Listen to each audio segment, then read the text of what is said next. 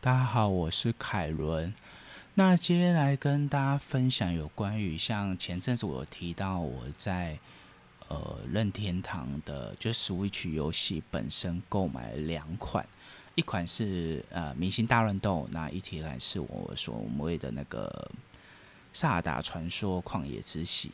那我今天想要跟大家分享有关于就是旷野之息的这一个作品。呃，虽然是他在二零一七年的时候就在 Switch 上面已经推出，那今年也二零二一，大概三四年的时间了。为什么我会现在这时间才去玩这款游戏？虽然在这几年时间，大家在网络上一直说它是神作啊。我第一个，其实我去年因为疫情的关系，那去年在动身推出的时候。我那时候才买 Switch 的主机，那当然，呃呃，买的价格也还算正常啦，不是什么很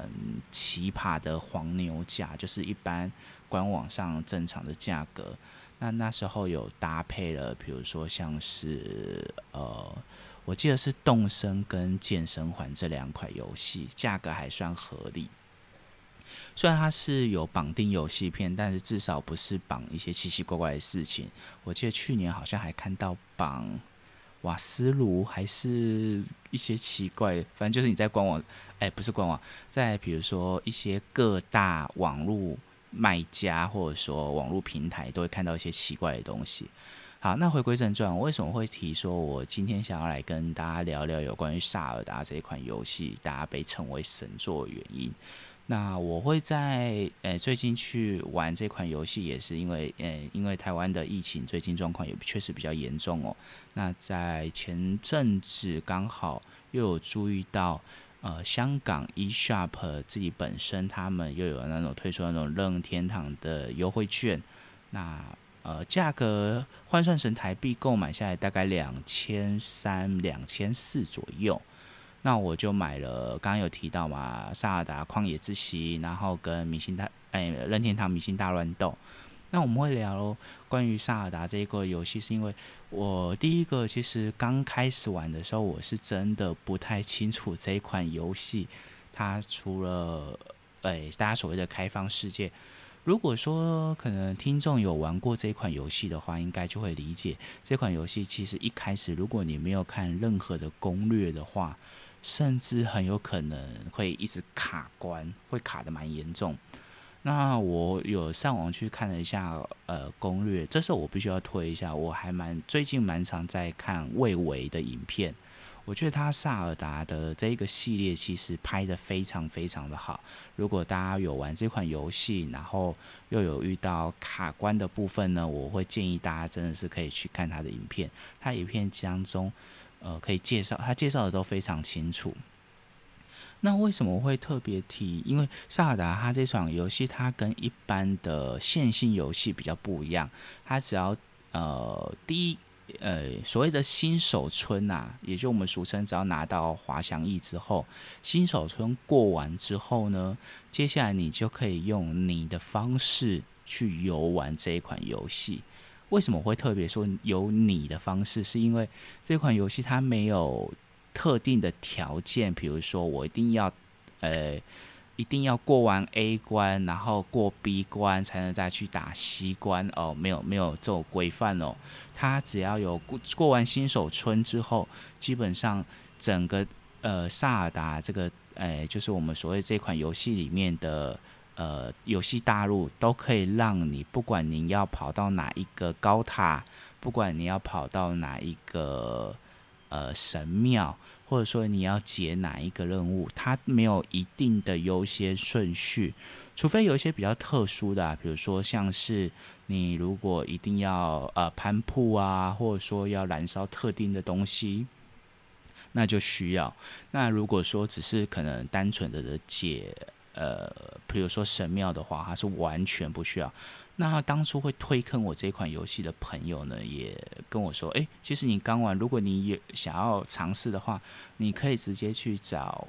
打那个灾厄，我就说，嗯，好像也 OK。我就觉得，反正它就是一个好玩，而且就算游戏当中人物挂掉，其实也不会怎么样，就是从存档地方再重新开始就好。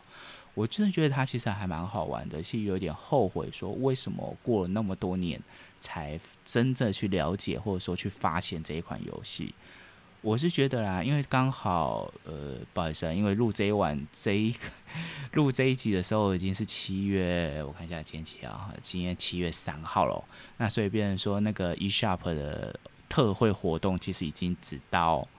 明天，就是七月四号。那如果有兴趣的人，可以去好好的去了解一下这一款游戏。那如果说你可能想要买实体的话，目前在呃，不管是在虾皮，或者说可能在网络上看到全新片的话，大约落在一千七，就实体片大约落在一千七百块台币左右。那有一些二手的可能会到一千四、一千五，甚至可能还再低一点。那当然就看二手的品质状况。呃，基本上还是会建议大家找可能比较有，哎，比较有品质跟口碑的店家啦，避免大家现在也知道，其实网络上诈骗也真的蛮多的。我会真的不建议大家不适合去买一些，呃，特别是脸书，我觉得，除非除非对方愿意开个虾皮的账号，或者说开一个就是。呃，有一些可能第三方可以公证的一些平台，不然我真的强烈建议不要在脸书上购买任何任何东西，因为脸书的商品，说老实话，目前身边有遇过太多朋友在脸书上购买，没有透过什么虾皮啊，或者说透过一些第三方就是认证平台的购买，还蛮多。不敢说百分之百，但是至少也有五成左右都是遇到诈骗，因为它价格都真的都是便宜的很夸张的那一种。那我想一下，今天有什么特别想要跟大家分享的事情？哦，就是哦，七原本啊这几天刚好应该是如果没有疫情影响的话，这几天刚好是遇到所谓大学的指定考科考试，哎，不对，应该说高中考大学的指定考科考试。那我想一下哈，其实这段时间大家也会比较辛苦啦，毕竟也受到疫情影响，所以很多人在家里就是不管是发呆，甚至学一些技能，甚至是真的闲来没事的话，其实我真的觉得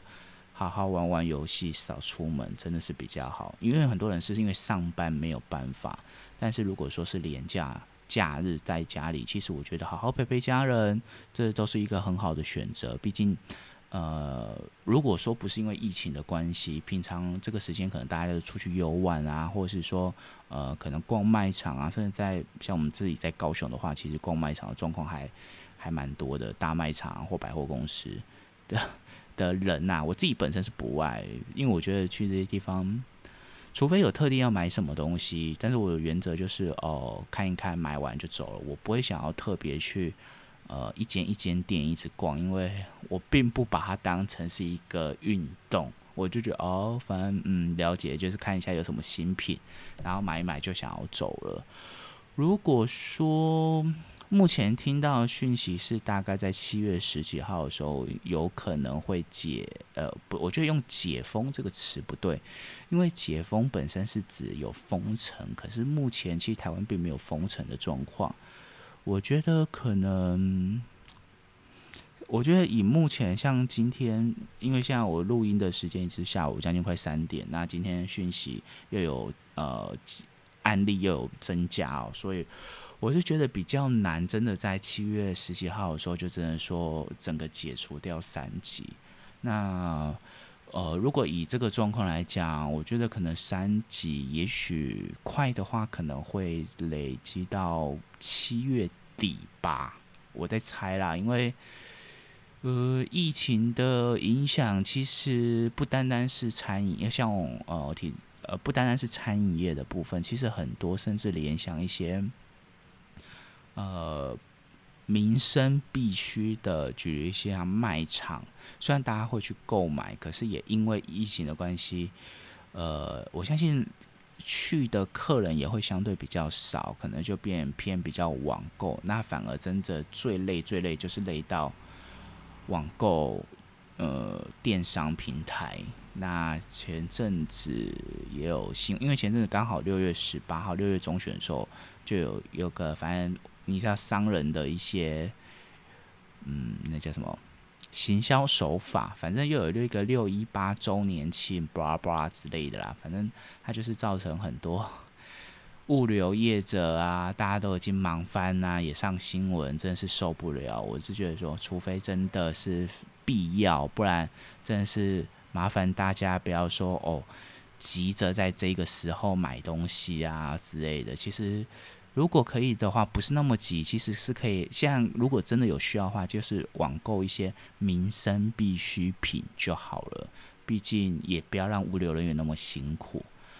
那我想说，今天就跟大家分享到这边哦。那我是凯伦，欢迎订阅，不管是 Apple Podcast 或者说 Spotify、KKBox 上面都会有我的呃，